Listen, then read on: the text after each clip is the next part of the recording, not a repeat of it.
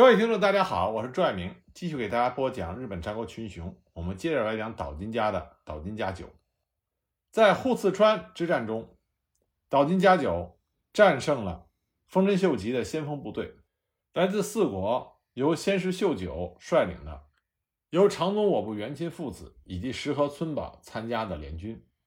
那么在大胜之后，岛津家继续他们以九州统一为目标的大业。那么岛津家久负责的就是在日向国方面的战事。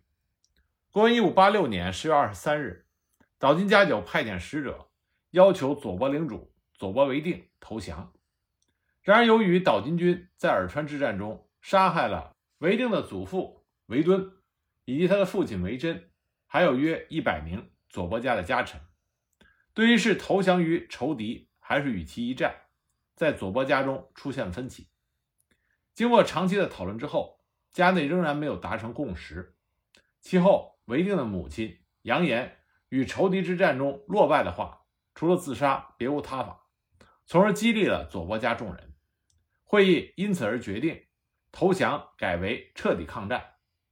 其后，由家臣山谷带刀以设宴款待来自岛津的十九名使者，并且带领他们前往住宿地为理由，诱骗他们出来。然后突然发起了突袭，其后岛津家久得知韦定没有投降之意，就率领约两千名士兵攻向了佐伯岭。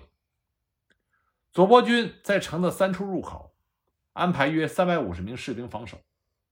佐伯为定将战场定于坚田村，并且将本阵置于中山卡。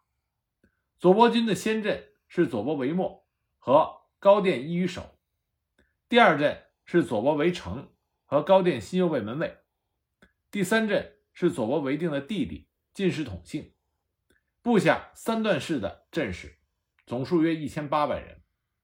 本来为定也是想亲自出战，但是手下的大将山田匡德劝谕说，作为总大将的佐伯为定应该留在城中，由他率领左伯军迎战。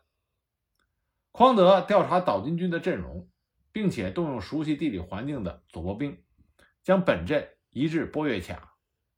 其后，匡德进入到本阵旁的波月长乐寺的观音堂，借用玉杖的全新白布作为军旗，并且安排持有火枪的族青埋伏于主角口的民家内。然后，洞悉时机的匡德让伏兵挥动军旗，并且吹响号角，以火枪射击岛津军。岛津军的后方由于受到突袭而陷入混乱，就向福板卡方向撤退。但是由于匡德在前往福板卡的路上的干河内处预先安排了伏兵守候，撤退中的岛津军从斜坡下来之后，立即遭到佐国军的突袭。虽然岛津军奋力抵抗，但在山谷、近藤、三代和伊美等佐国家勇士的奋战之下，岛津军溃不成军而败走。与此同时，高殿一于守夺取了岛津家新明智右卫门卫的马印，诱骗并且消灭了埋伏的岛津军。战事在下午五时左右结束，以佐伯军的胜利而告终。岛津家久在战场上还有败绩，兼田合战是岛津家久少有的败仗，而且这一次岛津家久兵力上是多于佐伯军的。那么在吃了败仗之后，岛津家久并没有再进攻佐伯岭，而是绕过佐伯岭继续北上。另外呢，在肥后国方面进攻的岛津义弘的部队，在面对冈城的志贺亲次的顽强抵抗，也无法攻下城池。那么无视佐伯岭和冈城，继续北上的岛津大军，虽然攻下了丰后国的一些城池，但也因此腹背受敌。再加上有大友宗麟环伺左右。导致岛津家始终无法攻占丰后的全域，形成了拉锯战。那么更加雪上加霜的是，丰臣秀吉终于派出了大军杀向了岛津家，要一雪户次川之战失败的耻辱。讨伐岛津家，丰臣秀吉是亲自出阵，这是丰臣秀吉就任关白太政大臣以来的首次亲征，在排场上是做足了功夫，使尽了浑身解数。要为世人显示关白殿下的威仪，所以丰臣秀吉是抱了必胜的信心，对岛津家进行讨伐的。丰臣秀吉在得知户次川战败，这是在公元一五八六年十二月二十二日。丰臣秀吉在得到消息的当天就决定亲自出马。不过呢，他是等到了公元一五八七年的正月元旦，在朝廷公卿、各地大名、各大寺社的僧侣神官纷纷到大阪城向他朝贺新年的时候，他才公开宣布了他即将亲自征伐九州的决定。那兵马未动，粮草先行。丰臣秀吉先命令石田三成、增田长盛、大谷吉继等人筹备了可供三十万人、五万匹马使用一个月的粮食物资，待后勤保障一切无忧之后，才能出动大军。经过一番准备，直到二月二十五日，九州征伐军的先锋大和国主大纳言丰臣秀长率领大和众一万五千人，从大和郡山城出发。此后，各大名也先后从领地出发，经过长门的赤剑关会合。三月一日，丰臣秀吉留了前田利家辅佐丰臣秀次留守大阪城，他自己亲率本队一万人，也从大阪城出发，奔赴九州。那么，跟随丰臣秀吉本队出征的将领有羽柴秀胜、前田利长、细川忠兴、池田辉正、前野长政、前野长康、洞井定次。丰须贺家正、道业典通、丹羽长重等众多家臣。丰臣秀吉本队中有两千人的黄母一众。什么叫黄母一众呢？就是他们全员都和丰臣秀吉本人一样，统一着飞尾铠、锹形兜、赤地锦直锤，手持长枪、弓矢、火枪，背后背着鼓鼓生风的黄色母衣，旗影遮天，刀光蔽日，军容之盛。史无前例。丰臣秀吉这次亲征，动员了三十七国的兵力，号称三十万。理论上说，三十七国美国出兵一万人，确实是可以达到三十万以上的兵力规模。但此时对于丰臣秀吉来说，关东奥羽尚未平定，各地还有一些不稳定的势力。从全国的局势上来看，丰臣政权不可能也没有必要说穷尽全力倾巢出动。来对付九州岛津家，丰臣秀吉的大军的人数虽然没有三十万那么多，但可以确定是在十万人以上，这已经足以碾压拼死只能凑出四五万兵力的岛津家了。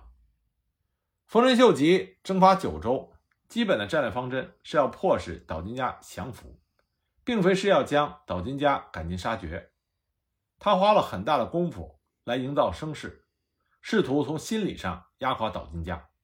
并且留出充分的时间来等待岛津家的士气崩溃。正因为如此，丰臣秀吉并不是急着赶赴战场，而是一路上慢慢而行。在路过安艺国的时候，还专门绕道前往岩岛，到了弥山赏花，参拜了岩岛神社。在路过长门国的赤剑关的时候，丰臣秀吉带着一众的亲随，游览了原平河战中弹指浦海战的遗迹，在此吟咏和歌。接着又去参拜了奉葬安德天皇的阿弥陀寺，这样做是为了显示丰臣秀吉对此战胸有成竹，胜券在握，因而能够大军无策，就是指不需要再费心使用任何的策略，因为在实力上完全性的碾压。当然，丰臣秀吉的行军方式看似轻松，实际上外松内紧，外观上尽量表现出无忧无虑、毫不在意的样子。暗地里却是警戒严密，特别是在丰臣秀吉离开军阵游山玩水的时候，一路上都有十天三成布置的密探和警卫人员暗中保护。毕竟，无论是统辖间还是本能寺之变，这都是丰臣秀吉亲眼目睹或者经历的。而岛津四兄弟又颇为精通兵法，所以丰臣秀吉总是要多留一个心眼。四月二日，丰臣秀吉到达了筑前国小仓城。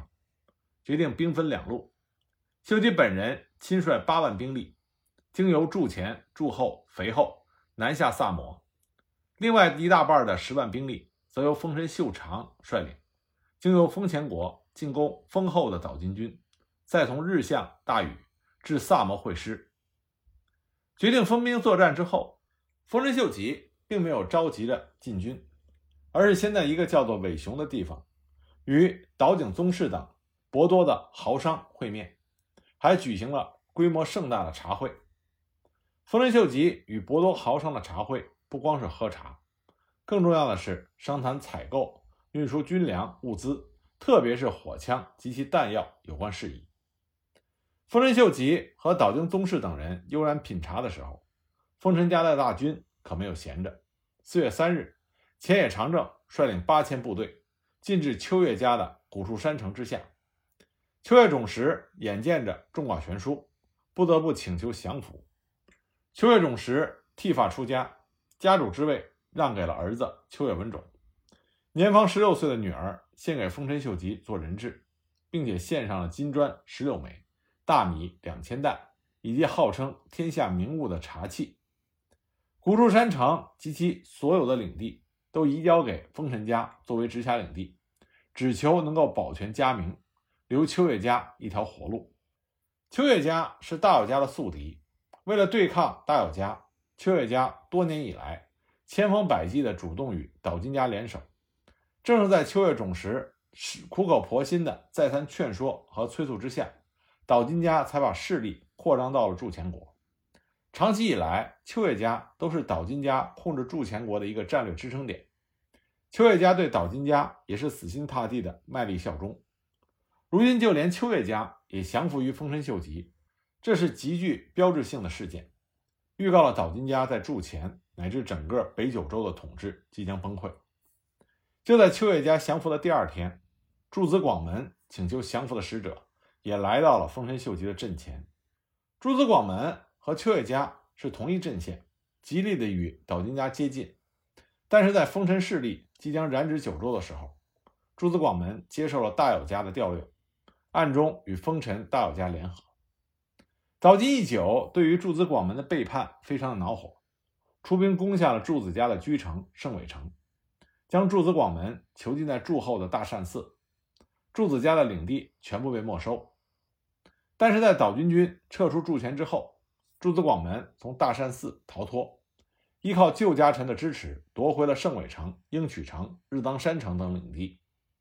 诸子广门虽然成功的复国，但是实力大减，地位远不如原来稳固，随时可能遭到岛津家的反击，只能是惨淡经营，苦苦支撑。丰臣秀吉大军来到，对于诸子广门来说如同拨云见日，因此他第一时间就派人。和丰臣秀吉接头搭线，投入到丰臣家的保护伞下。四月五日，一向两面三刀的龙造寺家也派出了重臣龙造寺家晴前来向丰臣秀吉请求降服。紧接着，筑后、肥前、肥后的国人众纷纷来降。岛津家在筑前、肥后地区苦心经营多年的统治，只是几天的时间就彻底的土崩瓦解。那么岛津家这边呢？公元一五八七年的春节，岛津义弘、岛津家久两兄弟是在丰厚的府内城度过的。由于此前岛津家久放纵士兵中的野狼党在城下町劫掠，被岛津义弘责怪，这导致了岛津义弘和岛津家久两个兄弟不和。这个春节，府内城里没有一点过节和打了胜仗的喜庆气氛。另外一方面，士兵中的野狼党。抢购了战利品和各种财物，个个归心似箭，盼望着早点回家。这很正常，抢到的东西只有搬回家才有意义。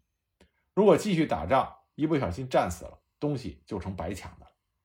因此，这个时候的岛津军已经无心恋战，士气极度低落，队伍几乎就要散了。那么这个时候呢，正好传来了丰臣秀吉亲自领兵出阵，三十万大军即将征伐九州的消息。实际上，早在公元一五八六年的十二月四日，足利义昭就派牧臣伊色昭秀和高野山的僧侣牧师英奇上人为使者，到府内城与岛津义弘会面，劝岛津家投降丰臣政权。足利义昭此举自然是丰臣秀吉和丰臣秀长所授意的。岛津义弘绝无可能接受独立一招的说辞。很明显，岛津义弘还想在丰后国抵挡丰臣家大军一阵子。但是过完新年之后，众将坐下来一商量，发现此路不通。首先，岛津军的士气低迷，全无战意，攻守之势相异，绝非是两个月前的扈四川之战可比的。其次，丰后国仍有冈城、鸠楚城、安玄城、妙见越城等众多的战略要点，仍在大老家的控制之下。如果在丰后国迎击丰臣的大军，势必陷入腹背受敌的境地。第三，岛津家还没有来得及接管丰后国的领地，没有建立起有效的行政管理体制，无法支配当地的百姓，也收不上税，后勤补给仍然要依赖日向国、肥后国的后方支援，在丰后国完全没有保障。第四，由于岛津军在府内城劫掠的恶行，使得岛津军在丰后国民众心目中的形象很差。再加上大友家旧臣的煽动，丰后国境内到处都有反抗岛津家的势力，不稳定的因素很多。当然，还有一点大家心知肚明，但是不好说出来，这就是岛津义弘和岛津家久兄弟不和。到了公元一五八七年三月中旬，岛津家众人还在议论纷纷的时候，向来和岛津家久不太合得来的伊居院中栋，已经借口身体有病，不等岛津义弘点头同意。就自顾自地率领着本家兵马撤往日向国去了。义军中洞这一走，岛津军就如打开了闸门的洪水，势不可收。众将领各自带着人马撤离丰后，返回自己的领地。岛津义弘和岛津家久都约束不住，也只好于三月十五日夜晚匆匆忙忙地撤出府内城，分别退往了日向国和肥后国。岛津军这次撤退，是各位将领。大难临头各自飞的自发行动，没有统一号令，毫无章法可言，可以说是一场灾难性的大溃退。本来呢，岛津义弘从肥后国的八代城出发进攻丰后，但在撤退的时候，岛津义弘并没有选择从肥后退走，而是退往了日向国，因为岛津义弘的领地在日向真幸院范野城。不难看出，岛津义弘已经料到此战凶多吉少。他已经做好在居城、范野城据城死守的最坏打算了。岛津义弘逃向日后，但是还有许多来自于肥后萨摩的将领，他们需要撤往肥后。为此，岛津义弘把肥后战线的指挥权交给了自己的弟弟，也就是岛津四兄弟中的老三岛津穗久。岛津穗久号称智将，这是因为岛津穗久在公元一五五七年的浦生城之战中。被箭射中了左腿，落下了终身残疾。他一般不在前线冲锋陷阵，而是发挥他的智谋特长，在幕后辅佐大哥岛津义久运筹帷幄，决胜千里。因此，没有像岛津义弘和岛津家久那样有着耀眼的战功。在进攻丰后之战中，岛津穗久非常难得的跟随着二哥岛津义弘上阵，并且被委以指挥。肥后战线诸军撤退的重任。此时的岛津穗久不但左腿残废，而且因为中风无法走路，只好由人抬着，半坐半躺的指挥作战。岛津军在撤退的时候，因为后勤补给断绝，缺少粮食，还时常遭到大友家旧臣的袭击，情况十分凶险。那么岛津穗久指挥的肥后撤退战凶险万分，岛津义弘和岛津家久走的日向国战线也不轻松。当初岛津家久之所以能够势如破竹地打到府内城下，是因为一路之上大友家的各大城主几乎没有什么抵抗，纷纷归顺了岛津家。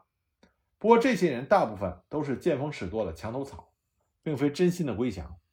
所以呢，一看见丰臣家势力更大，岛津军不战而退，就马上又宣布重新效忠大友家，形势顿然生变。转眼之间，岛津军就从长驱直入的胜利者。变成了深入敌境的孤军，必须突破重重的围困才能撤走。好在岛津军兵力数量占优势，仗着人多强行突围，但免不了要付出巨大的牺牲。岛津义弘等人撤退的路线是穿越丰后东南部的大野郡，一路之上也是时常遭到大友家旧势力的伏击，最终狼狈地撤到日向国的境内。经过重整队伍，这才发现。医院九宣、平殿宗章、白滨重政等多位将领已经死于路上。那么，正是在这种不利的情况下，岛津家与丰臣家的大军进行了决定岛津家命运的根白板之战。那么，关于根白板之战的具体情况，我们下集再继续给大家讲。